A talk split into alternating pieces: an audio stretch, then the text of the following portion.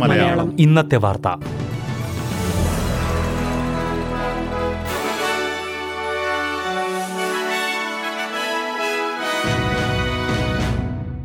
നമസ്കാരം. S B S Malayalam ഇന്നത്തെ വാർത്തയിലേക്ക് സ്വാഗതം. ഇന്ന് രണ്ടായിരത്തി ഇരുപത്തി മൂന്ന് സെപ്റ്റംബർ ഇരുപത്തിയൊന്ന് വ്യാഴാഴ്ച.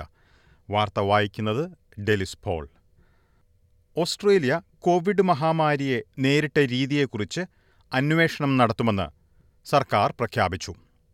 കോവിഡ് ബാധിച്ചവർക്കും ലോക്ക്ഡൌണുകളിൽ അകപ്പെട്ടവർക്കും ആരോഗ്യ പരിപാലനയ്ക്കായി ഏതെല്ലാം രീതിയിലുള്ള നടപടികൾ സ്വീകരിച്ചു എന്ന കാര്യമാണ് അന്വേഷണത്തിലുണ്ടാവുക ഓസ്ട്രേലിയയിലും വിദേശത്തുമുണ്ടായിരുന്നവർക്ക് ഏതെല്ലാം രീതിയിൽ പിന്തുണ ലഭിച്ചു വ്യവസായങ്ങളെയും ബിസിനസ്സുകളെയും ഏതെല്ലാം രീതിയിൽ സഹായിച്ചു എന്നിവ അന്വേഷണത്തിന്റെ ഭാഗമായിരിക്കും. സാമ്പത്തിക വിദഗ്ധൻ എപ്പിഡീമിയോളജിസ്റ്റ് എന്നിവരടങ്ങിയ മൂന്നംഗ സമിതിയായിരിക്കും ഓസ്ട്രേലിയയുടെ കോവിഡ് പ്രതിരോധത്തെ വിലയിരുത്തുക. ഭാവിയിൽ മെച്ചപ്പെട്ട രീതിയിൽ തയ്യാറെടുപ്പുകൾ സ്വീകരിക്കാൻ അന്വേഷണം സഹായിക്കുമെന്ന് പ്രധാനമന്ത്രി ആന്റണി അൽബനീസി ചൂണ്ടിക്കാട്ടി. എന്നാൽ പ്രധാനമന്ത്രി തെരഞ്ഞെടുപ്പ് വാഗ്ദാനം ലംഘിച്ചതായി പ്രതിപക്ഷ നേതാവ് പീറ്റർ ഡട്ടൻ ആരോപിച്ചു. സംസ്ഥാനങ്ങൾ സ്വീകരിച്ച നടപടികൾ പൂർണമായും പരിശോധിക്കാൻ സർക്കാർ ഉദ്ദേശിക്കുന്നില്ല എന്ന കാര്യം അദ്ദേഹം ചൂണ്ടിക്കാട്ടി. ലോക്ക്ഡൌണുകൾ നടപ്പിലാക്കിയതും സംസ്ഥാനങ്ങൾ അതിർത്തികൾ അടച്ച നടപടികളും അന്വേഷണ പരിധിയിൽ വരികയില്ല എന്ന് അദ്ദേഹം ചൂണ്ടിക്കാട്ടി.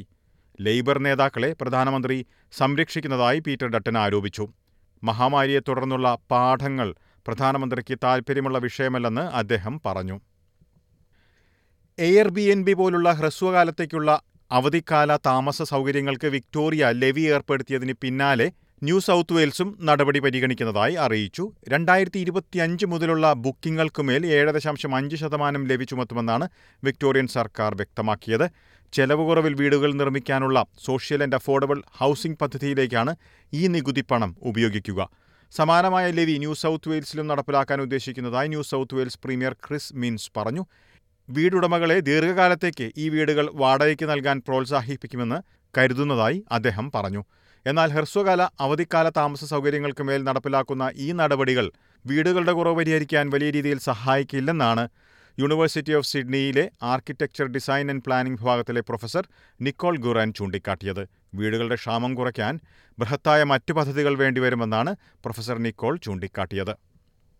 ന്യൂ സൗത്ത് വെയിൽസിൽ എഴുപത്തിയഞ്ച് വ്യത്യസ്ത ഇടങ്ങളിൽ കാട്ടുതീ പടരുന്നു. ആയിരത്തിലധികം അഗ്നിശമന പ്രവർത്തകർ പ്രദേശങ്ങളിലുണ്ട്. പത്തിടങ്ങളിൽ കാട്ടുതീ സാഹചര്യം നിയന്ത്രണം വിട്ടിരുന്നു. എന്നാൽ കാലാവസ്ഥയിൽ അല്പം മാറ്റം പ്രതീക്ഷിക്കുന്നതായും സ്ഥിതിഗതികൾ മെച്ചപ്പെടുമെന്ന് കരുതുന്നതായും അധികൃതർ പറഞ്ഞു.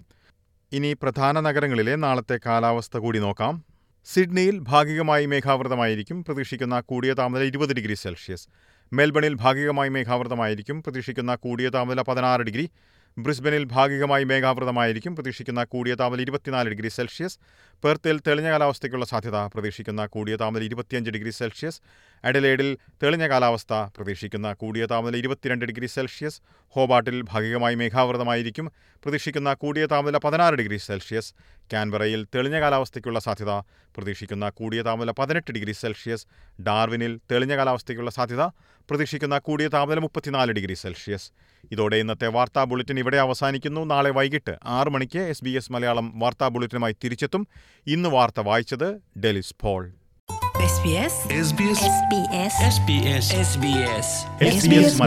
ഇന്നത്തെ വാർത്ത.